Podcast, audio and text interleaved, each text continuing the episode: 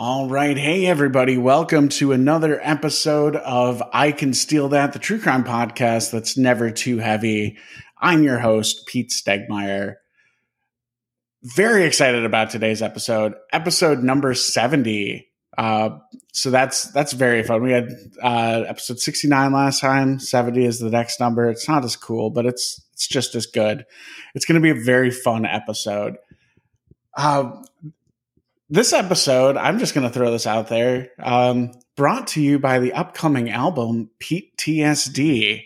Uh, you might have guessed that's that's my album. It's going to be out November 11th. It's Veterans Day, uh, and it is a project near and dear to my heart. If you like stand up comedy, if you like people talking about like uh, their mental health, but in like a fun way, uh, and also like there's some good army like there's there's jokes for every you like bears? I got i got bear jokes in there. I got a whole track called bear jokes. Uh anyways just you know give it a try. Uh it's going to be available for pre-order on itunes very soon here so just search it out. I'll include a link in the show notes. But other than that i am very excited for this episode because it contains a lot of my favorite things. Las vegas heists and our guest he is one of my favorite Nashville comics. He is just an incredibly funny guy. Uh, Eddie Ortiz, how's it going? Hey, good to see you, man. Good even, to see you. Even though I can't see you, but it's fine. yeah, I, I'm having some tech issues, which is fantastic. Like everything else is working, but I just I look like a green screen. So I like I don't know. He could be seeing me as like Godzilla destroying you know, Tokyo feel, right now. I feel like a green screen sometimes, you know. That's fair. Yeah, me me too. Me too. That's gonna be my retirement plan. If I get like super fat, I'm just gonna wear like you know really bright colored T-shirts and like stand in for movies and like, hey, Thanos is gonna be where this guy is. that's why I don't wear red. I don't want people to stop traffic. You know. That's that's fair. happened before. I don't want to do it again. Yeah, I I wore a red T-shirt once, and everybody was like really scared about like if I was going to be running through their brick walls. And uh, good times, good times. Those jokes are not on the album, so please buy it for quality content. Um, but but I'm I'm excited about this one, um, mostly because we are going to be talking about a fairly well known heist, but Eddie has maybe the most direct connection to this crime of anybody that I've spoken to about Eddie yet. Hey, you been, um, have you been to Vegas? Oh, I, I love Vegas. I go every single year, at you least once. Really? Oh yeah, I go every year for the Super Bowl. Ah, that's cool. That's cool. What's uh what's your favorite part of Vegas? Oh, man, I, I love old Vegas. Uh yeah. like I, I love like Fremont. Yeah. Uh, which is where I, the circus is. That's that's right. Well, I think Circus Circus is a little bit below. It's like halfway between like the Stratosphere yeah. and oh, like yeah, the old right. strip. It's over by the In and Out. yeah, yeah. There, there's get, there's too many of those now. Like it's I don't know. Like I, I like old Vegas. Like my my favorite is El Cortez. It's like depressing, oh, yeah. but it's like a good like it's one of those casinos where it's always just like orange and it looks like if John Waters was directing a movie about hell, like what he would make it look like. I feel like there'd be a little more dildos, but you're right. I think you're right. Yeah, it's it's just it's it's a fun like I love like that like gritty, grimy Vegas. I, I did go there once for Christmas. Um and it was as depressing as you think it would be. So I'm not doing that. Like that changed me fundamentally as a person. You know, but I, will go any other time. We used to go there all the time, right? And I, I just made a joke about this the other day because like I like to talk trash about people who like saw the Joker and made it their personality, you know. But like I realized I was like, oh yeah, I saw Swingers and made it my personality when I was in high school. so I've been to Vegas so many times, right? Because we are you're two and a half hours away. It would be like, all right, let's we'd have two beers and go, all right, let's go to Vegas. And then you get to Vegas and there's only like three places you can get away with doing shit when you're under 21. So oh, yeah. fun, right? It was always like, oh, this is gonna be fun, and it and it isn't. Yeah, no that that happens a lot. Like yeah. the first, I don't remember the first time. Like I used to go a couple times a year when I was in the army. Like that would be like where I would spend my R and R. Yeah, you got you. I feel like it's a fun place to get into trouble because they're used to it. and so it's it's easier to get into trouble in Vegas. Exactly, and it's it's really fun. Um, you meet some crazy people. I've met some of the craziest people I've ever spent time with. Yes. Oh, it's and you hang out with them for like three days, and then you exchange numbers and hope that nobody ever uses it. Yeah, exactly. Like I I stopped exchanging numbers with like the people that I would meet because I'm like one of these days like I'm going to be implicated in a crime.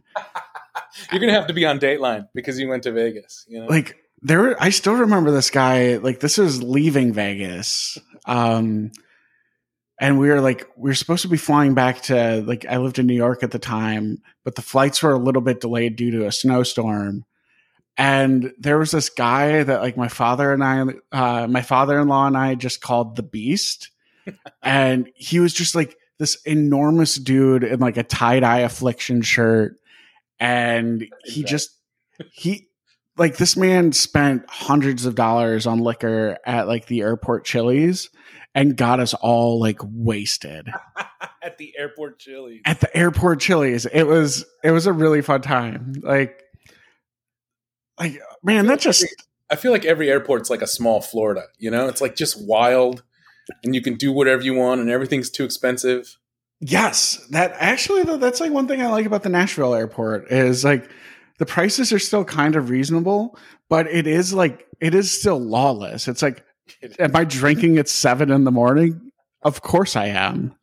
Yeah, anytime anytime you're traveling, you just have to drink the whole time. It's the only thing that makes it tolerable. Exactly. I, I feel like the TSA is like actually like the liquor lobby, just yeah. trying to.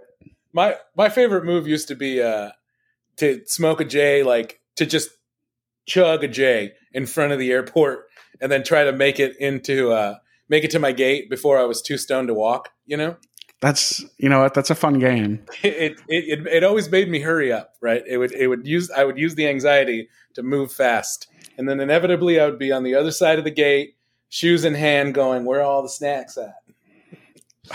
That's you know that's a risk though. Like I think that's smarter though because I I know people that used to be like, "Oh, we're 45 minutes away from the airport. Let's pop this edible now," no, and then yeah. and then like they would get stuck in traffic and they'd have to like explain to the customs people, you know, yeah, like it was so I, I, think doing it at the airport makes makes the yeah, most sense. You got to plan it out, right? And but you know sometimes like I almost got caught the last time I was in JFK because I had two J's and I was like, I'm gonna run through these J's real fast, real fast because I'm a stupid person. And uh, the like uh, the moment I I flicked the other one, the two cops came around the corner and they're like, what's going on, man? You, you smell that? And I was like, nah, man, I don't got nothing. But like they held me up just long enough for me to just get really, really stoned. So by the time they were like, all right, go ahead, I like walk into the airport and I'm like, this place is messed up. Cause you know, if you've ever flown out of, uh, uh, I was at LaGuardia. If you've ever flown out of LaGuardia, you know, it's like somebody shut down a mall and then planes fly out of it. Yeah, it's weird though, because now apparently it's really nice. It is. I, that's how long it's been since I've been there. That's like I I haven't been there while it's been nice, but I am not ready for a world where it is the nice New York airport. I'm trying to remember. Actually, now that I think about it, the last time I flew out of JFK, for some reason I was I was working with a band, and uh, for some reason I had a bunch of drum gear with me, and it was like the most annoying thing in the history of time to like carry around a bunch of cases. And everybody's like, "Oh, you're a drummer?" And I'm like, "No, I'm a tour manager who hates his life." That's you know, I, I, I think with that we should get into the heist. Um, but, first, let's let's talk about your experience, like, um, because this heist takes place at Circus Circus, and you also usually in uh, in my therapy sessions we talk about the Circus Circus a lot.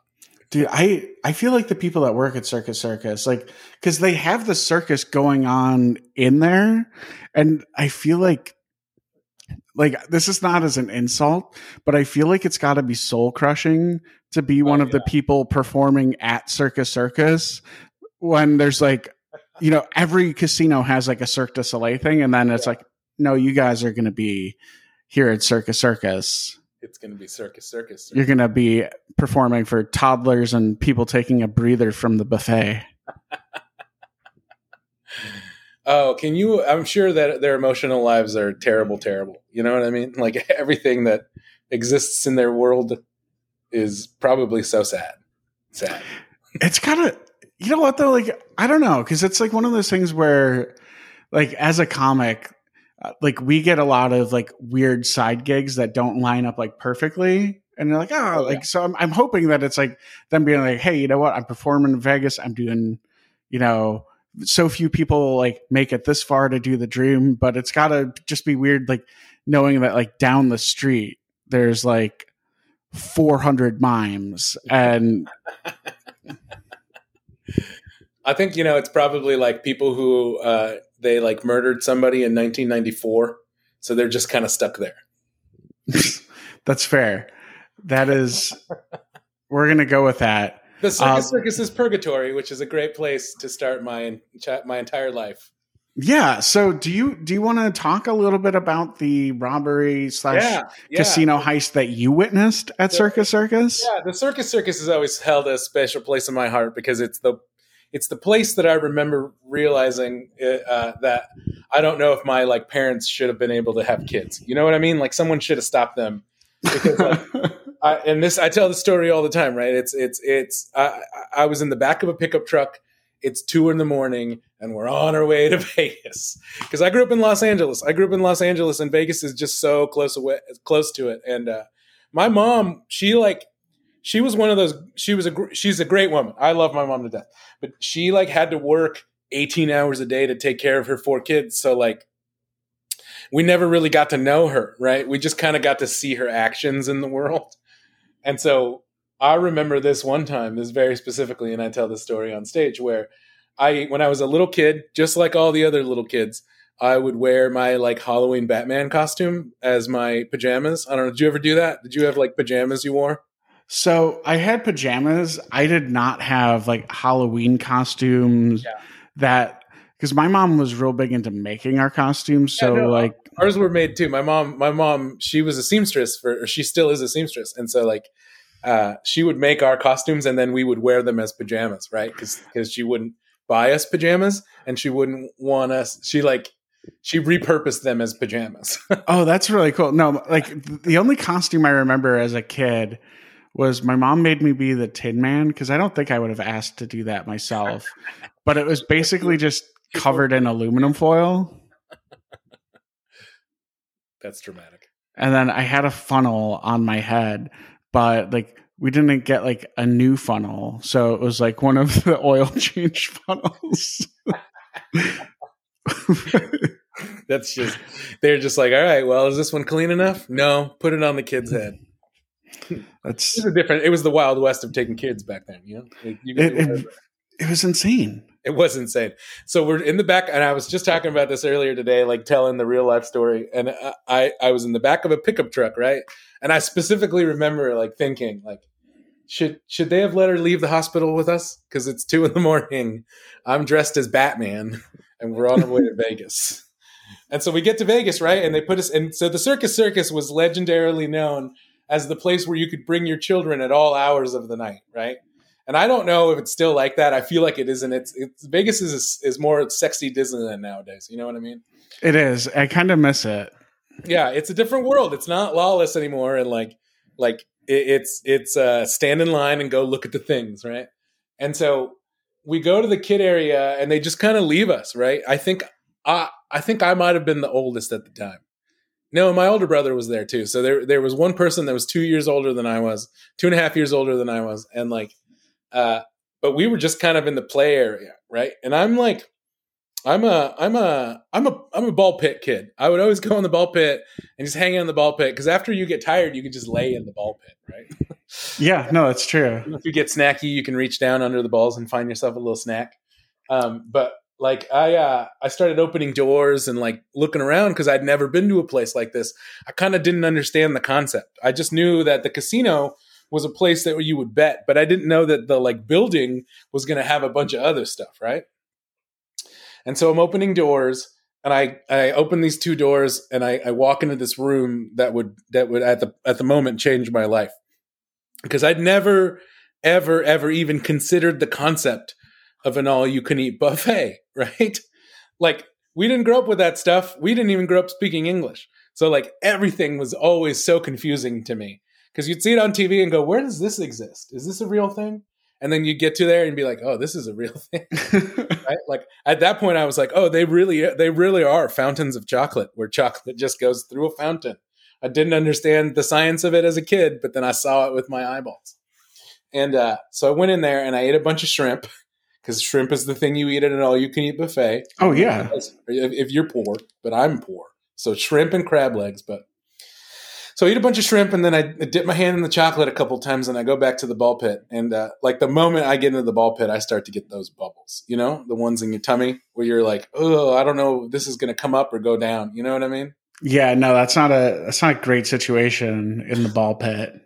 No, no. And so then I'm like, okay, okay. I start to get the little farts, you know, just the little. Psst, psst. and like I'm wearing a cape, so you can just my cape just keeps blowing up, you know. And so uh, I get out of the ball pit and I realize I'm going to throw up, and I realize I'm going to throw up, and I think to myself, i got to go find my mom because when you're a little kid, what's the one thing that you want to do in your in your life when you feel like you're going to throw up? You, you want to find want your mom, mom right? Yeah. yeah. You want to find your mom so you could look her dead in the eyes while you throw up, and she could just be reminded that she brought you into this world. You didn't ask for this. And uh, I was saying that from like a nurturing standpoint. No, I want I wanted her no, to the know. spite. I get it. Yeah. No. No, but so I went into the, the casino, and it was kind of the first time I'd ever been allowed into the casino casino, right? And I don't. I mean, I, you've been there. You know how it is. Like you just get hit with that waft of air that just feels like casino all over you, right? and it, it's warm and it smells like feet cheese and broken home mortgages and like uh, the moment that air hit me i was like i'm gonna throw up. I'm gonna throw up. And this is where my story gets real heisty. Because i i like i don't think bathroom i think run towards the exit. So i take off toward the exit. I can only imagine what it was like to be on a coke bender in the early 90s uh, and see a little latino batman just running through the casino at two in the morning. But uh, I run towards an exit, and right before I get to the exit, I throw up all over the door. Oh no! And then I throw up on the ground, and then I go outside and I throw up some more. And uh, so at, at this point, like this is this I knew I, I'd read it, I've seen it in the news, right, that this had happened, but uh, I guess at, at this point in Vegas's history, there was a, a, string of people who would just run into the casino and take all the money off of a couple of tables and then and then run away. Right? It was just like a, a cash grab. Oh yeah. And so right right that moment that I just finished throwing up, two robbers walked into the circus circus, took all the money off of a couple of tables, and then took off for that same door. And so robber number one, he like glides through my vomit on the ground and he smashes into my vomit on the door. and I'm just watching this happen, going, "This is unreal." And then robber number two just slides through my vomit on the floor, smashes into robber number one, pushing them both through the door and landing on vomit number three outside. And right behind them was a cop, guns drawn, with all like the vest and all the accoutrement of being a cop at the Circus Circus at 2 a.m. in the early 90s. Uh, but so he's heavy enough where he just kind of power glides through my vomit on the ground, goes straight through the door, lands literally on top of the two robbers. And then he looks over, and there I am, Batman costume and all. That's amazing. Yeah, it's crazy, man. And I, you know, uh, uh, this is a part that I don't tell on stage, but I I so vehemently remember, like 20 minutes later, I ran away, right? I was like, that's a cop. I'm a little Latino kid, so I just ran. Oh, yeah. I just took off. Uh, but later I was like, I'd finally found my mom and she was like mad at me that I was all, that I was all gross because I threw up everywhere. And, uh, she like took me to the bathroom. didn't even care that you thwarted a crime. Was just mad that I was all gross. and so she takes me to the bathroom and I'm crying, right? I'm just crying. And so she like cleans me up and we, we were about to leave and I hear a lady, one of the one of the cocktail waitresses, talking to the other cops, going, uh, "Yeah, they were running, and then they they they slipped on all that stuff." And the, the cop goes, "What is that?" And she goes, "Some kid threw up." That kid, and she pointed at me and like everybody that was around there. looks over at tiny little Batman and his mom, who's so mad, so mad. And I got the most embarrassed I've ever been embarrassed in my entire life. I was like, this is pure shame. And the whole time I was like, but I stopped this freaking robbery. I stopped them. You guys caught those suckers because I had too much shrimp, you know? That's, that's why the Circus Circus will always, always hold a special place in my heart. No, that's amazing. I think that's why they still do the buffet too. Yeah, it has to be. It has to be. It's like the bat signal. I should go back and see what happens if I eat at the buffet again. Like I wonder if it would happen again, just because that's how that's how uh, the universe works. Is every time I'm at the circus, circus eating at the buffet, I stop a robbery. I would like that. I would like if that was like some like lighthearted version of like uh who is it like Nick Castellanos when he hits a home run like tragedy strikes. yes. or just some sort of like weird Groundhog Day situation. you know, I, I think we should give it a shot. Um, yeah, I got to get a Batman costume. I've always wanted to have an adult Batman costume. Yeah, no, I think he got it. Do you remember what year that was? No, I have no idea. I, I asked my mom, and she was embarrassed when we talked about it again. And she goes, "I don't remember what year it was, but she said you're too old to be wearing that costume." On stage, I talk about me being six because that's when I remember it in my head. But the reality is, it was probably a little later. So that's it was, it was like it probably was like somewhere between 89 and 91 okay one of those three years that that makes sense. Because the crime we're going to talk about today takes place in 1993 93 okay. 93 yeah. and this is one of the most famous heists in vegas history. Um because you know like vegas is where the money is. Like where they keep money yeah. it's it's a great like it's a huge i mean it's not a coincidence that like the oceans movies like we don't talk about oceans 12 but like there's a reason that vegas is like you know the target. Yeah. It's one of the most cash rich places in the world. Plus you've got like chips that can be you know exchanged at other casinos and it makes a very very enticing target. And there's so many people and there's like so much weird shit. Like like i guarantee like for those people at like Circus Circus at two in the morning, seeing a little like Latino Batman throw up and stop a crime, like probably not the weirdest thing they saw that day. No, they didn't even it didn't even register to them. They were just like, all right, well, Batman did his thing. Yeah, they were probably just like, oh, is is this the show? And then like we if we go to the Mirage, the the volcano might still be going. I also think, and I was talking about this earlier this morning with a friend of mine because I was thinking about maybe going into the family business, which is crime, and uh, I'm not sure. I'm not sure if uh, anyone would be mad at any point in time if you robbed a casino, right?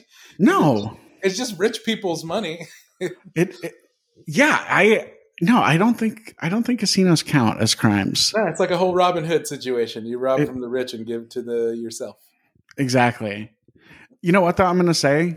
Just do it from like one of like the MGM owned ones or yeah. like the Caesars. One of the like do it from like one of the Vegas ones. Like don't do this on like tribal lands because do that's not, do not rob tribal casinos, please. And listeners, I know that you want to now because we've talked about it. But no, like this is this is strictly like it's strictly okay in Atlantic City. Like if you're looking to steal thirty dollars real soon, uh, or like you can go to Vegas. Yeah, you got to. You, when you're stealing from rich people, you got to do it right, right? You can't set a Tesla on fire that belongs to another asshole. You got to set Elon Musk Tesla on fire. Well, they do that themselves a lot yeah, of times. They, love they, love to flip over and catch fire. oh man, so let's let's talk about this. Um, so 1993, uh, what was going on in the world in 93? So at this point, uh, let's see here. I'm trying to remember. I, yeah, OJ, the trial was happening. Th- no, was happening because I think riots had just happened a year and a half before. Yeah, the LA riots and like Rodney King. Rodney um, King. I was in third grade. You were in third um, grade. What year? Wait, like, wait, wait. Third grade. So you were you were nine. Yeah, I was born in '84. 84. So you are you are the aging millennial we all hear about. That's that's right. That's that's me. I'm one of those in between millennial and X. I'm right behind you, right? I'm I'm okay. born 80, right? Okay. So I, I remember the 80s, but I definitely was a child of the 90s. Yeah, and you know, like I, I consider myself like a 90s kid. Like, I hate when people are like, oh, like 90s babies as like being born. And I'm like, you don't remember that shit. You don't remember the 90s. Doug Funnie did not like contribute to your collective like idea of good and bad.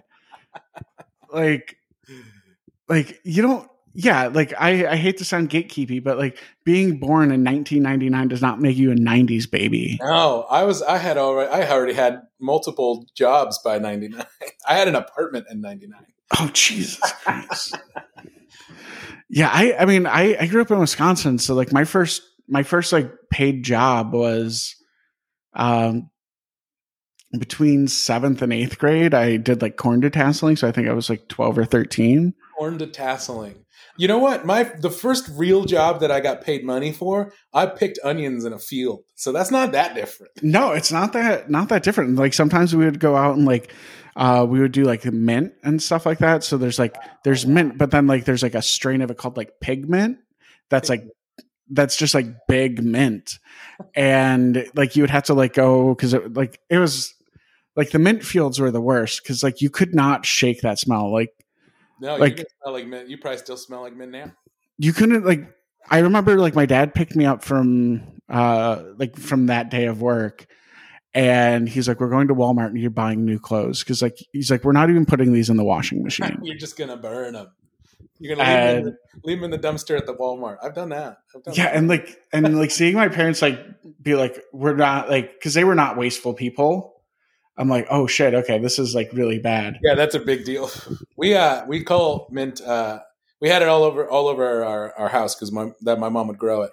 But it, uh, we call it yerba buena. Yerba buena is what they call mint in Spanish, and Nice. it actually translates to the good herb. Yeah, that's not what that means to me. I I believe in lots of good herbs, but that Yeah, there what it's called. there are very many. All right, so it's ninety three. It's it's 1993, uh, and this heist was actually um, this is a cool heist uh, for a few reasons. Number one, uh, it's the largest heist in the history of Las Vegas. This one's bigger than the one from Ocean's Eleven. Uh, well, this is the largest real heist. Uh, wait, Ocean's Eleven isn't real. I thought I thought that was real. Oh man, we gotta have some we gotta have some discussions, dude. I thought that's how Sinatra got famous. Was Ocean's Eleven? It might have been actually. I don't. Well, I mean, not in the singing, Yeah. but the- um but yeah like because people always think like oh like vegas is like a a, a quote unquote target rich environment uh but that actually makes it like very because all these companies like realize that and so they spend insane amounts of money on like incredibly sophisticated technology Oh, yeah, and probably, security it happened there the most. They're gonna do it. They're gonna do it there the most. Yeah, and it's it's one of those things where like most of the casino robberies that you hear about are these failed like essentially smash and grab jobs because you know there's just like you're not getting into the vaults you're not like it's just it's too hard Yeah. um and so a lot of times like like i think the bellagio had a guy that would come in in like a motorcycle helmet and grab like you know a tray of cash from like the the cash out carts when they're like you know swapping out chips and stuff like that. But even now like a lot of the uh, a lot of the chips especially if you're in like a high roller area like those can have like sensors inside of them so they can determine whether or not they're stolen and there's like a lot it- it's crazy difficult to do this. But in 1993 things were a little easier. And um so yeah let's let's talk about this because this is How much did the mob still own of, of Vegas back in '93? i think at this point like most of it They still own most of it, right? So then, yeah this not was only is there like this the scientific, this is how we guard our money, but then there's the mob mentality that's like we're gonna bust you in the head if you try to touch our money. yeah and that was that was part of like i mean that i'm gonna count that as like a security feature you know because it's like Definitely, yeah. Yeah like because you don't you don't mess with the mob but in this case um the the perpetrator the or the the main perpetrator of this of this case i'm, I'm kind of hesitant to say it was pulled off by by two people um but the one with the most direct hand in it was a woman named heather tallchief and Paul Chief. Tall Chief, yes. Uh, and Heather is a uh, she was a natural born member of the Seneca, which was like an a uh, American Indian uh, community from like upstate New York. Um, Is Seneca But so- or is it a car? I, I, you know what? I, it sounds like it. It sounds like it would be a Buick. yeah, I think it um, was right. There's a, there was something called a Seneca because maybe I drove a Seneca once. But I, I think there's also like a town uh, in Is that area as well, Or- or like a college sports team. I feel like would still have that name. Yeah. Like I, I but it's like definitely used that word before. yeah, it's definitely a name that has been um, been in there. And so Heather was born in 1972, uh, and she was raised like pretty close to like the Buffalo area. Um, and like a lot of uh, like a lot of women in the 70s, and especially uh, like Native American women uh, or Native American children, she dealt with a lot of like bullying and racism and things like that. Oh, Uh, yeah, to and be brown in America. You know what I mean? Oh, absolutely. Like I, I mean, I don't know personally, but like I, you haven't I, seen any of the movies about it? I I've, I've, I've watched the films, yes, but I've never. Um, What's your favorite But- racist film? I, oh man, this. Have you seen? Uh, I'll tell you mine right now. Uh, it's what's the one oh man, I immediately forgot it. Oh, uh, what is it? Oh gosh, I'm really nervous. You're going to say like Toy Story or something. Toy Story is so anti-Semitic. No, it's not Toy Story. It's the one about all the Nazi kids from Southern California. You know what I'm talking about? Uh, American History X. American History X. Oh, I remember when that movie came out. I was so punk rock. You know what I mean? Like full mohawk and everything. Oh yeah, Oh yeah, you guys found out about Nazi punks? We get into fights with them all the time. yeah. Dead Kennedys wrote a great song about him. Oh gosh. Yeah, No, and yeah. so Yeah, America. America. yeah, it's we're doing great. Um, but Heather's parents, um, like, were also like very young when she was born. So she, like, she was born to two teenagers, basically, Yeah. and so very very rough upbringing uh, for her. Uh, they they separated because they're teenagers. yeah, And- I don't even like things from last week.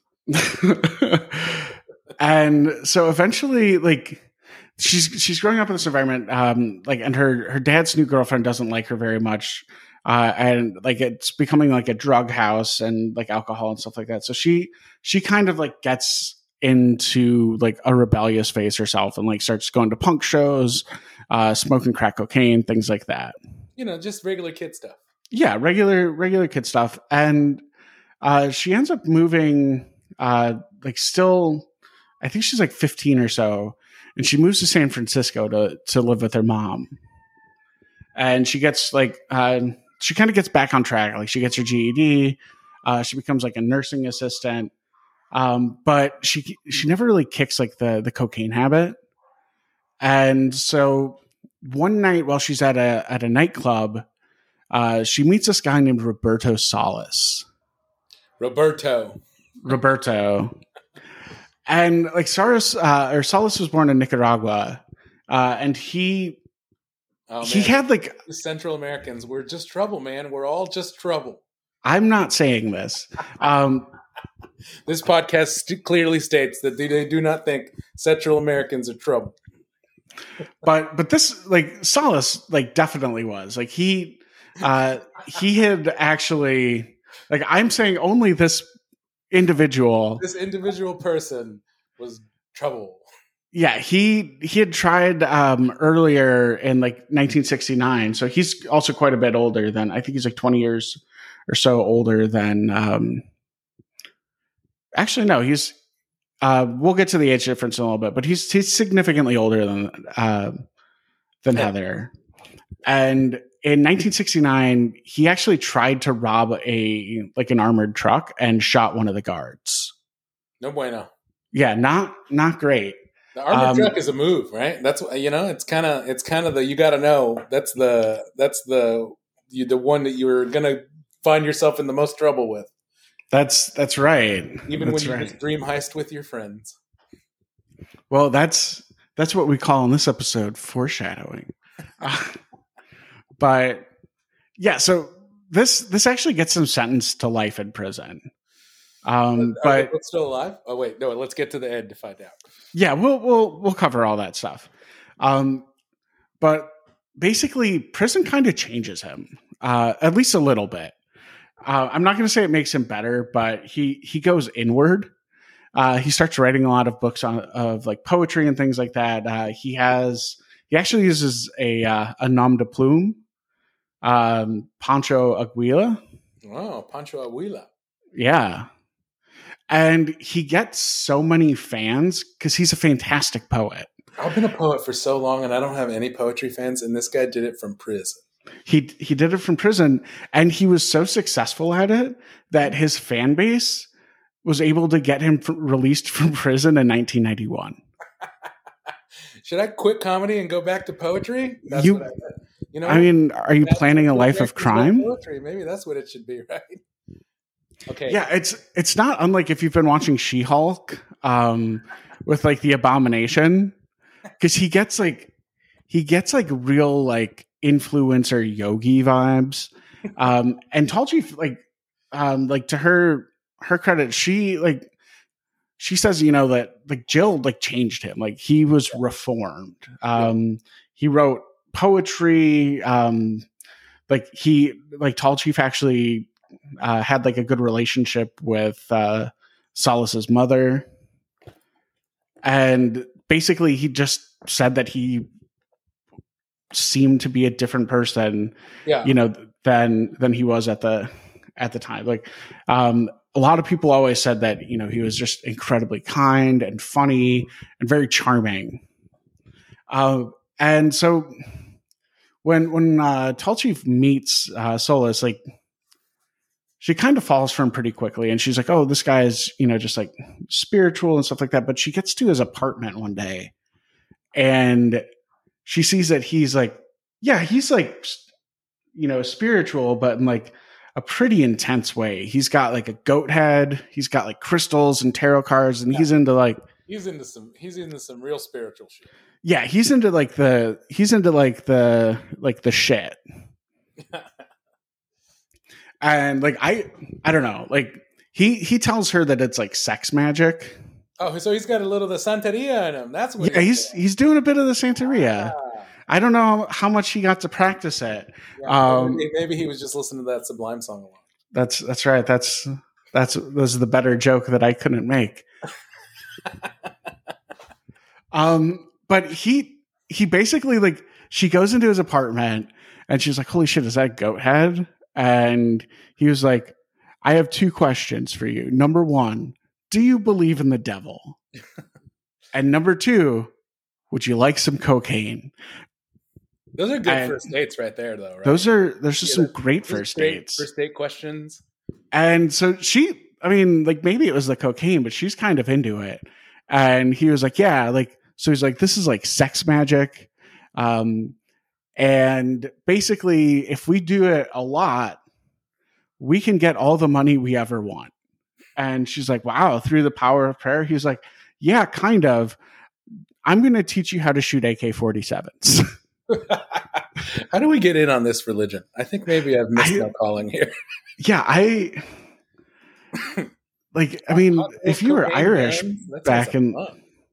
Yeah, it, it sounds like it's better than those like weird Kentucky snake churches and shit like that.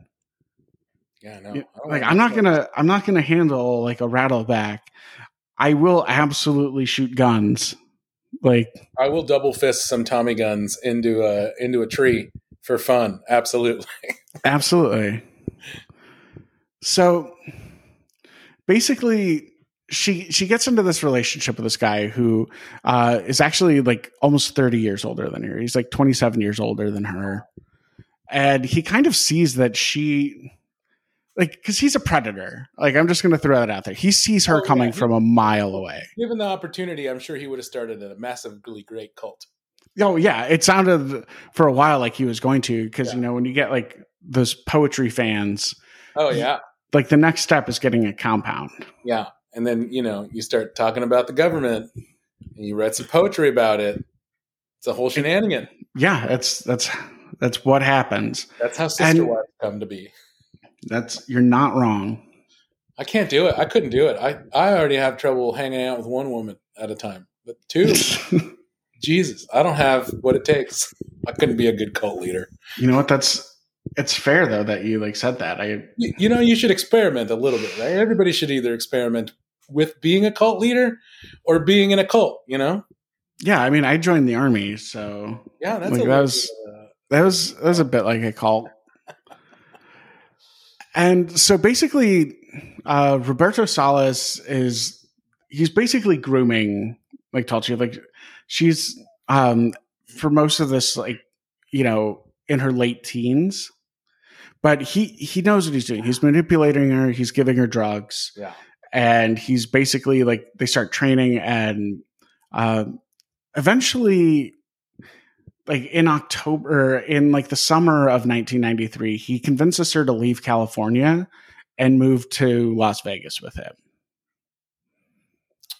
Always the move. Always the move when shenanigans are going to happen. always always the move and once they get there he pretty immediately starts pressuring her he's like hey babe you need to get a job and she's like yeah i'm gonna i'm gonna try and he's like no you need to get a job with loomis armored vehicles and she's like that's oddly specific It's too specific. That's always it. There's always some something going on if it's too yeah specific. but but loomis was loomis was like um at the time they were like the big armored car company out in nevada and so they would carry huge truckloads full of cash to restock atms oh, yeah, they would handle, like- in Southern California too. I remember seeing Loomis trucks all over the place. yeah they were like they were like pretty like pretty much the standard it's like seeing brinks or like there's like Yeah. regional ones there's like the garda ones and things yeah, like that but exactly. but he tells her he's like you're gonna get a job at loomis armored trucks and eventually she does At that point, you got to know where it's going. I mean, maybe You- she didn't. Maybe she was just like, oh, maybe he just thinks something is something. so I mean, if you're, you got to know where this is headed. well that's that's kind of what's crazy because what happens next is he like he starts making her watch these videos like he's giving her drugs and he's putting on these tapes but it's just like swirling colors and like he's trying to like hypnotize her trying to hypnotize her. Maybe we should stop and say at this point. I would. I don't normally say this, especially while I'm doing this. But uh, don't do drugs. Like, try drugs once with a friend that you trust, but then after that, don't do drugs. i you know what i think that's fair I, I think that is some some good responsibility from Eddie Ortiz. yeah, you got to try. it. I mean, you got to see what it does. Yeah, But then don't do it again. that's fair. Oh, and don't do a bunch of drugs at the same time. Do one at a time. Do a Yeah. drug at a time. Go, Exactly. Thursday night from eight to whenever the time starts again. I'm gonna do DMT. You know what I mean? Like one at a time. I, I think that's the most responsible thing anybody's ever said on this podcast. And then when you're done doing that drug, smoke some weed and you'll feel better. Yeah, because weed is not a drug. We're, Weed's we're just not gonna. That is the official stance of this podcast. Um, so basically, he's showing her these videos, trying to hypnotize her, and eventually, she does get a job as an armored car driver. see, ladies, you can fix them. You can. you know what you you put a vision board up and you just watch those like swirly tie-dye movies and you will accomplish your dreams Just email him. Email him some of those videos, and he will like your Etsy posts. that's right and he'll buy something It's true. so basically once she gets the job um you know like most most people be like hey i'm really happy for you congratulations he just starts like showing her maps and making her memorize stuff he's like this is exactly where you're gonna go You know, it had to have been like real, like that. You had to have been in like that cutesy part of the relationship, right? For someone in the relationship to just pull out a map and go, "Hey, honey, you want to hang out later and memorize this map?" so it's in the beginning of a relationship. That's the only time. Later on, it's like, nah. Even if you're getting hypnotized, you're like, no, we'll do that later. Exactly. And I, I think that maybe he like started off with like the guns first. So that like the other stuff is like, oh, this is just like homework. I can I can do that. But but basically he's showing he's showing her these maps and like making her like memorize exactly where to go and eventually it becomes time for the heist itself Yeah, you got to do the heist.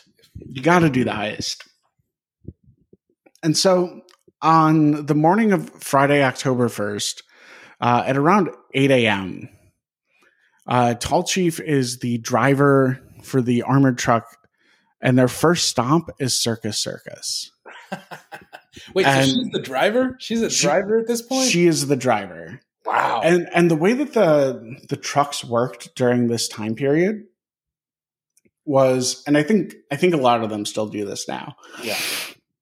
um you would have like a driver up front and then you would have a couple couple agents like carrying the cash. So if they were going to like refill the the atms like they would each have their cash bags or like their dolly full of cash.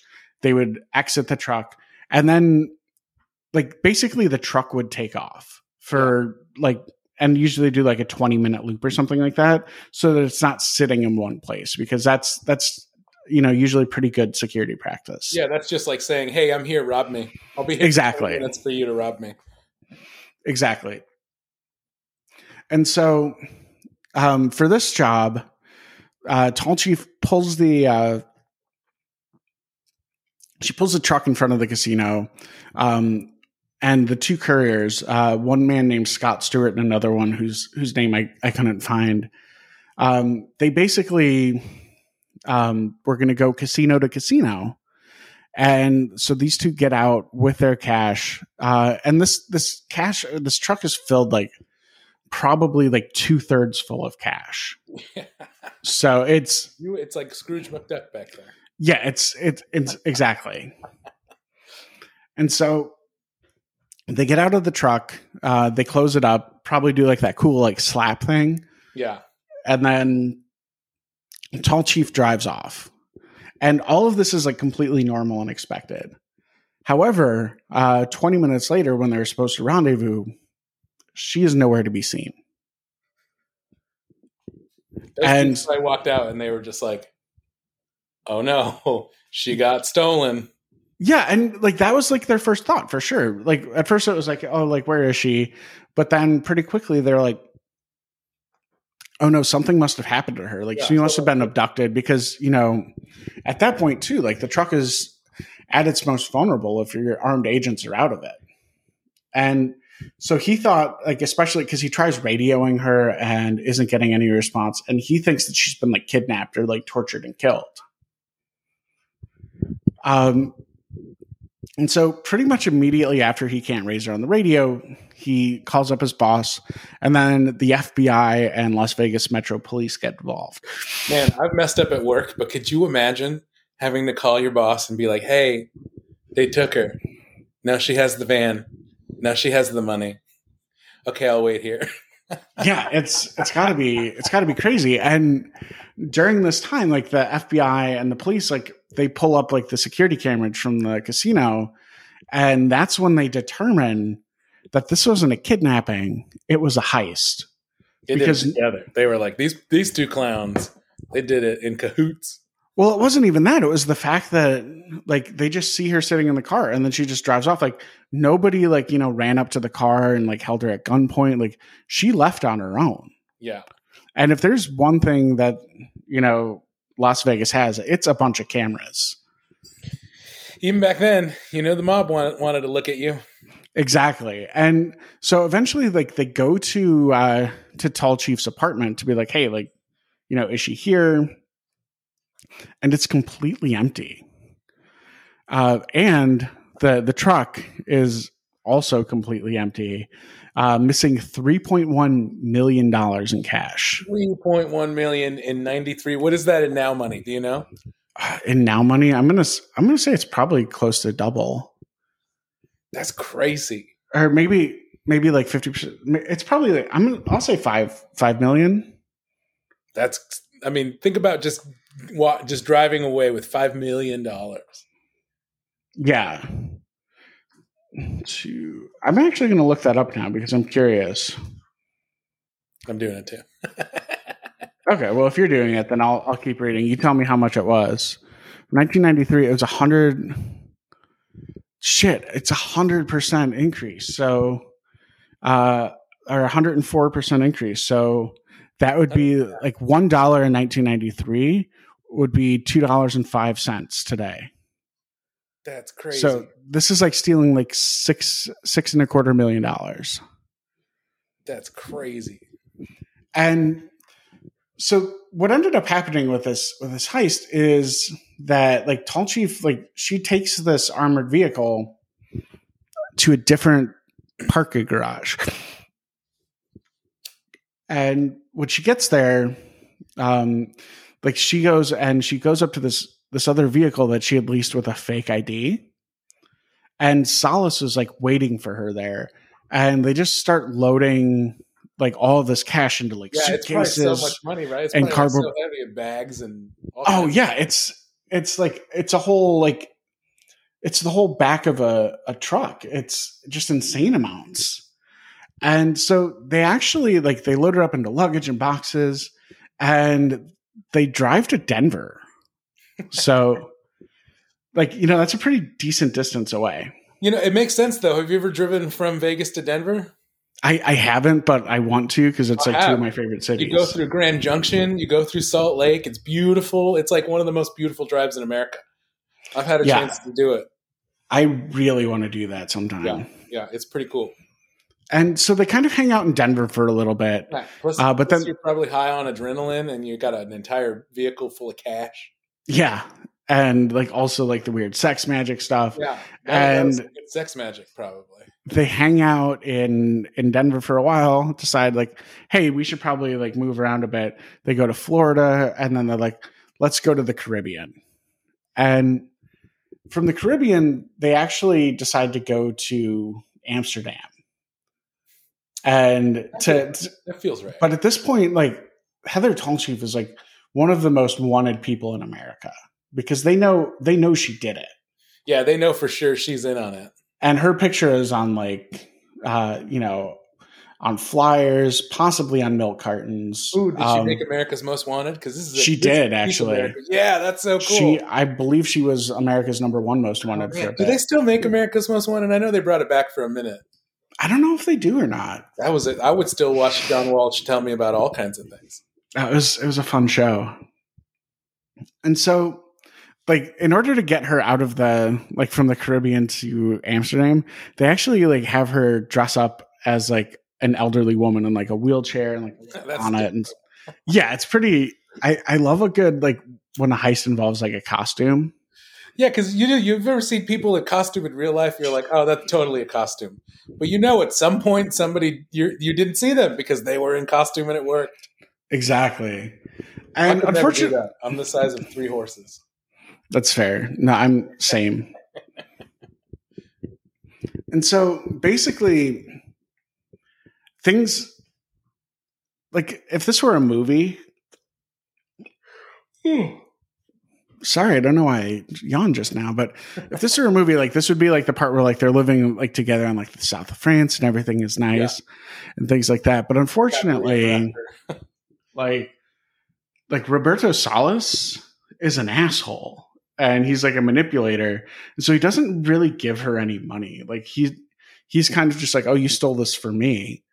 And so while she's in in europe like she actually ends up having to like take work as a hotel maid Oh, see, that's where And- you screw up. Well, you got to give them some money. They just robbed all the money for you.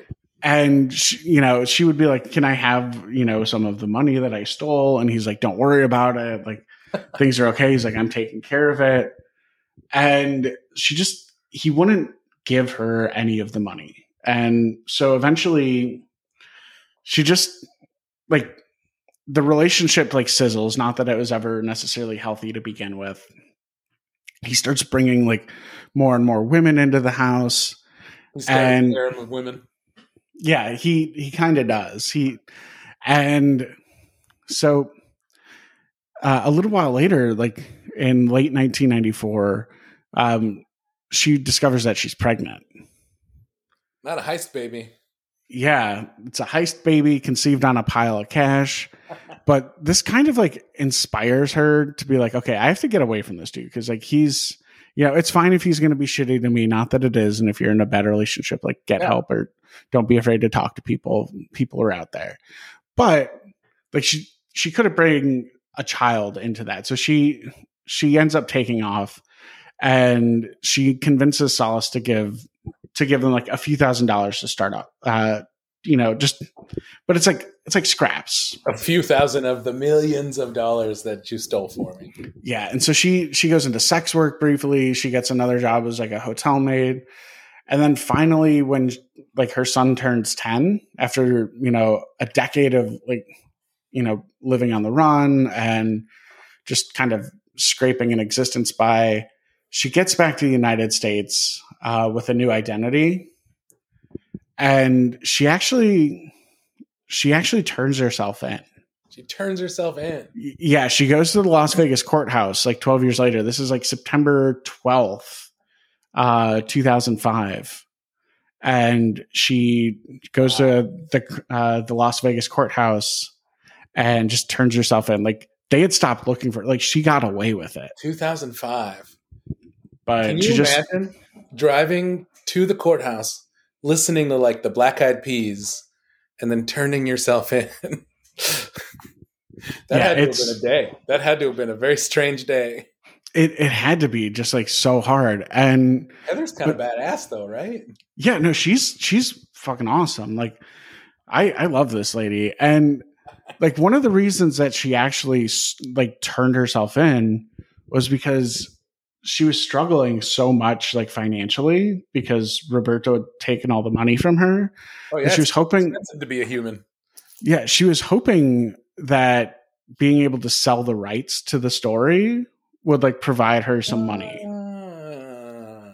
and so that that was part of why she she did and so she actually ends up like kind of admitting to her uh her role in the heist um they get some questions for her about like roberto salas which is like i haven't really seen this guy in a long time. She tells him what she knows.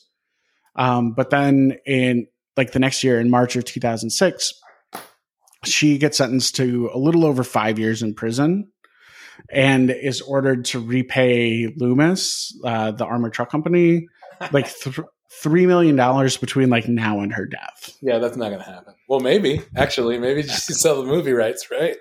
Well, it did get picked up by Netflix for a little bit, but it was like an episode of a show, and maybe maybe more stuff will will happen from this now because there was also there was like that Zach Galifianakis movie that was kind of based on this. yeah, yeah. Um, but she ended up she got out of jail in 2010. Uh, her son Dylan is like he's a college graduate now, so like you know that's pretty cool. Um, but as far as like Roberto Salas and the remaining cash from the heist, neither have ever been found. So Wow, they're still out he's there. just- He's just out there paying people money to not tell. yeah, or I mean, like hopefully investing. Uh, He probably buried it in a hole and died, right? There's probably some of that going on. you know what? He he sucked, so I would not be sad if he died. Can you But- imagine though? Can you imagine in your life one day walking around doing something and then digging up three million dollars? Oh, it's the dream. Oh, it's I would- well, but is it though? Because look at uh, look at all of the all of uh, what's the name of the DB Cooper? That guy. Look at all that guy's money, right? It probably ended up washed up on a shore somewhere, un- unusable. Yeah, that's that's fair. A lot of it, a lot of it. I don't know though. I I still I go back and forth um, over like DB Cooper and Nah, he's dead. I think he's dead. oh he's dead now probably. No, but I but- think he died that night. I think he died jumping out of that plane. oh, I don't think so. I think You he think so? I think he landed in that water and, and, and had a you know and got hypothermia and then was dead. no. I think he I think he like touched down and had somebody pick him up. Yeah, that that that would be cooler though, right? That would be the cool way to do it. That would be so much cooler. But it's Real talk Like- though, like if someone today was like, "Hey, we're gonna get in on a heist," would you do it? Would you? Oh, you crazy enough to do it now? I mean it would depend on the heist, but uh, if it was, I'm going to say eighty percent chance I'd do it. Um, yeah, I've been thinking about getting into the family business, and that's crime. So I have I have so many like applicable skills for heists. yeah, Like like I I part of it though, right? Because if you were looking, I, I could never be Waldo because you look at every camera still and you're like, uh, there's a regular person, there's a regular person, there's a guy who looks like a giant manatee who reads books. Um, yeah. I couldn't do it. I couldn't get away with it, but I could use my brain to hide it. yeah, I I think I think for the right heist, like especially if it was uh, especially if it was in like Europe, particularly like Scandinavia, Northern Europe, Ah. where like the Oh, you have uh, a plan already. You already have a plan. I, I don't know what I would steal, but if it was like something like that, where it was like, oh, if I get caught and it's a nonviolent crime, I get three years. Okay, Yeah, all the good di- all the good heists are digital now, aren't they? dude, a lot of them are like. There's like we covered a couple on here. Kids nowadays Where- even go outside to heist. Yeah, it's you gotta. You, sometimes you gotta touch grass. like, yeah, I would. I would absolutely do like, but it's it's easier to get caught. Like for like the cyber stuff.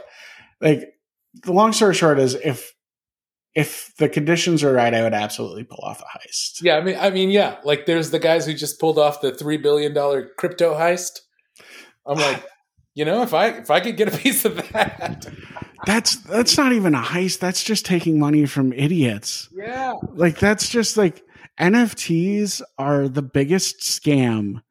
And like crypto as as a as a whole like cuz I'm I'm very much of the opinion uh and this is turning into the two men talking about crypto podcast. So thanks for listening. Um Hey, I paid my rent for like three months on some crypto smartness. Oh yeah, no, there's like there's like valid stuff. Like I I think that it is going to be something Yeah, because like there's no there's no fucking future like conceivable where like you know we talk to like aliens and stuff like that and we're like hold on let me thing, get right? Whether it's let me get the paper money Yeah, whether it's a good idea or not, people are gonna do it for our lifetime. yeah we're we're for sure like we're 100% going towards like you know the credits Yeah. system where it's like i have 5000 credits like we're 100% like paper money is not going to be a thing No. it's all going to move digital Yeah. and right? It's like it's uh, you go around America and it's rare that you see regular money. You have to go out of your way to get money. yeah Where everything is digital. I've never even seen a pay stub in real life for my job. Yeah, it's and so like I think I think something there is going to happen with it. Like at some point, like all crypt or all currency will be like cryptographic and you know Yeah. protected and stuff like that. I don't think Bitcoin is it. I think Ethereum was like a better bet because like it builds like a digital infrastructure as You know well. the worst part? It's going to end up being one of these like joke coins. So then, oh, it's going to be a shit coin for sure. yeah, our money is going to be called like like uh, a cat butthole or something. You know what I mean? Like Ah, Man, I have to be walking around going, "Hey, will you loan me like three cat butthole?" you know, and then we're going to normalize it. yeah, yeah. I Uh, I actually would kind of love that. yeah, we're screwed. I think. But but yeah so that's basically like a lot of the a lot of the crimes are like going into the cyber world like there was actually an art heist where somebody just intercepted the payment for and so like they didn't even have to fence the painting afterwards like there's a custody dispute over who owns the painting now I don't. I kind of there's a piece of me that doesn't mind some of the uh, web forgers and stuff when they do stuff like that. I'm like, because the high art world, they're all just a bunch of rich people doing rich people stuff, right? Oh yeah a lot of it is Artists just all died poor, you know. yeah like i that's part of why i like the uh like love heists and, and crime so much is i'm like because a lot of these are like legitimately cool crimes and i'm like Yeah. yeah, i like nobody's mad like nobody that matters like i hope elon musk gets robbed for millions of dollars Yeah. every day Yeah, you Like, know what I mean. Like I- he wouldn't even I mean, notice I guess, it. I guess once again we should say, don't do crimes. But if you're gonna do crimes, do one Do crime cr- at a time. that's that's rule number one have you been listening to the pod only commit one crime at a time you got like some fucking monets in the trunk of your car you better do the speed limit Yeah, go the speed limit. Put your safety belt on. don't scorn a lover. No, no. like if Don't you steal girlfriend in the middle of a heist, that's if you steal some shit Get caught. You treat your lady like a princess or she will turn on you And you know what? I, I, and you should do it anyways because she is a princess yeah, exactly. You, you should. I- mean, and, and listen, if you're going to go out of your way to practice Santeria, that might be a good uh, idea because he got away. He did it. Maybe don't listen to Sublime. Maybe you should practice in some, some Santeria. that's that's right I mean, if he's That's- out there with all that money, he's probably got woo. He's got some stories to tell. We need to make a movie about that guy. I, He might be a dirtbag, but he did it. yeah, he he did he did do it. So yeah, that's that's basically the story of the Circus Circus three point biggest heist in Las Vegas history. Yeah. If I was there, I would have stopped it. That's I may, I'd have thrown up all over both of them. And they'd have I. I would have liked to to see that. Like if they open it up like the bags in the back, and instead of an ink pad, it's just like an explosively vomiting uh Latino kid. And it's like in a Batman suit. It's like who gave them shrimp? Oh, I would have Uh. thrown up all over both of them. that's you know what? Like that's that's how you stop crimes. You know what? I'm going to write a movie about it. It's going to be called Fast Times at Circus Circus. I like it. Let's do this. Yeah. But Eddie, thank you so much for doing the, the show. Do you have uh, do you have any projects you want people to know about? How can they find you on the You know, socials? you can find me on social at this Eddie Ortiz on all of the mediums. Uh, rumor has it I'm pretty funny. So, uh, and uh, you can follow me there and come to the shows. Come, I got all kinds of shows coming up. I don't even know. I'm bad at my calendar. That's that's fair. I don't even know what shows I've got. I've I've got some surely coming up. Um, but the thing I want to plug is my album Pete TSD. There you If uh, if you are on Apple, uh, you should be able to search it now in the music store. It's a beautiful album cover. It looks like me holding a microphone about to throw a grenade.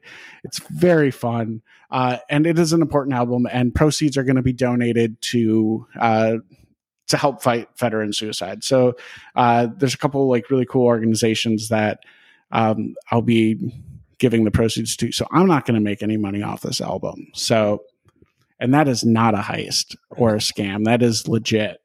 But You know, Thank gotta- you all. gotta do a heist to give more money. That's what it is. I, you know what? I would love that.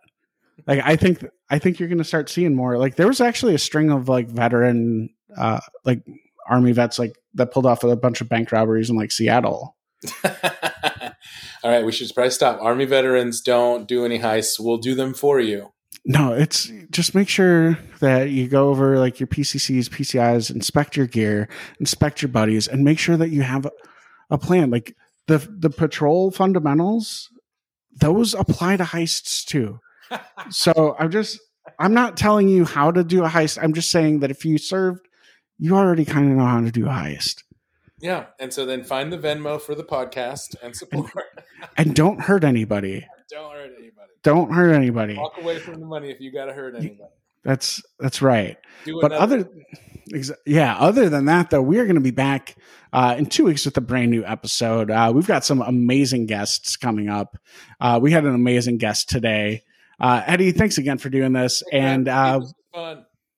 yeah this is a great time and thank you guys so much for listening if you like the show tell a friend uh, leave a review on itunes or spotify and just reach out and l- let me know. Like i love hearing from you guys. This has been super fun. We'll be back in two weeks with another episode. This has been i could steal that. Thanks guys